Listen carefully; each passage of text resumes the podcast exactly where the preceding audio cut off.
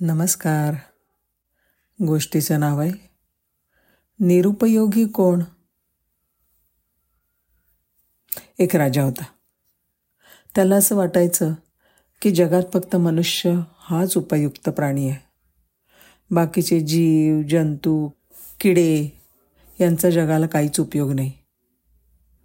त्याचं हे म्हणणं त्याला सिद्ध करायचं होतं. म्हणून त्यांनी मंत्र्यांना आदेश दिले कोणा हुशार माणसांना हे प्रोजेक्ट द्या की जे कोणी जीव जंतू किडे निरुपयोगी आहेत त्यांची यादी मला द्या. खूप काळ अभ्यास केल्यानंतर तिथल्या पंडितांना असं वाटलं की या जगात गांधील माशी आणि जाळं विणणारा कोळी हे काही फारसे उपयोगी नाहीत. त्यांचा जगाला काही उपयोग नाही. झालं. राजाने तात्काळ आदेश दिला.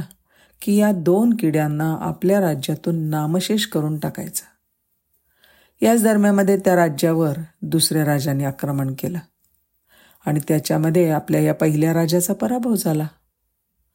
जीव वाचवण्यासाठी त्याला राज्य सोडून पलायन करावं लागलं. राजा पळाला आणि जंगलात गेला. दुसऱ्या राजाचे सैनिक त्याचा पाठलाग करतच होते. त्यांना चुकवून राजा कसा तरी एका झाडाखाली लपला. पण तिथे अतिश्रमामुळे त्याला गाढ निद्रा लागली. काही वेळाने त्याला असं जाणवलं की त्याच्या नाकावर काहीतरी चावतंय. आणि त्यांनी पाहिलं तर काय? एक गांधील माशी तिकडून उडून जात होती. राजाची झोपमोड तर झालीच. आणि त्याचबरोबर त्याची चाहूल शत्रूच्या सैनिकांना लागली. ते त्याच्यामागे लागले. आणि राजा पुन्हा पळाला. आता त्यांनी लपण्यासाठी एका गुहेचा आधार घेतला. राजा गुहेत गेला आणि काही तासातच गुहेच्या दारावर कोळ्यांनी जाळं विणलं.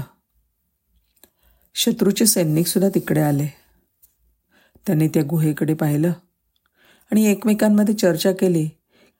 ज्या अर्थी इथे कोळ्यांनी जाळं विणलं आहे त्या अर्थी आतमध्ये कोणीच नसणार.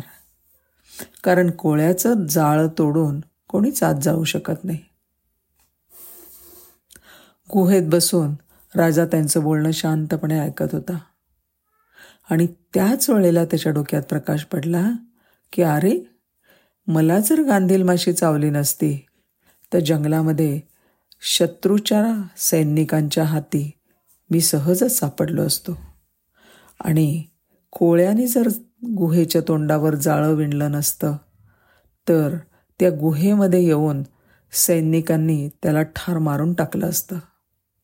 अरे म्हणजे असं की या जगामध्ये निरुपयोगी असा एकही जीवजंतू नाही. प्रत्येकाचं कार्य निरनिराळं आहे.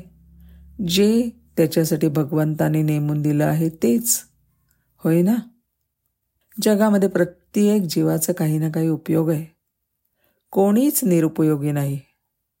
म्हणून संत म्हणतात कुणी कुणाला किंवा स्वतःला सुद्धा कमी लेखू नये आणि जास्तही लेखू नये. धन्यवाद.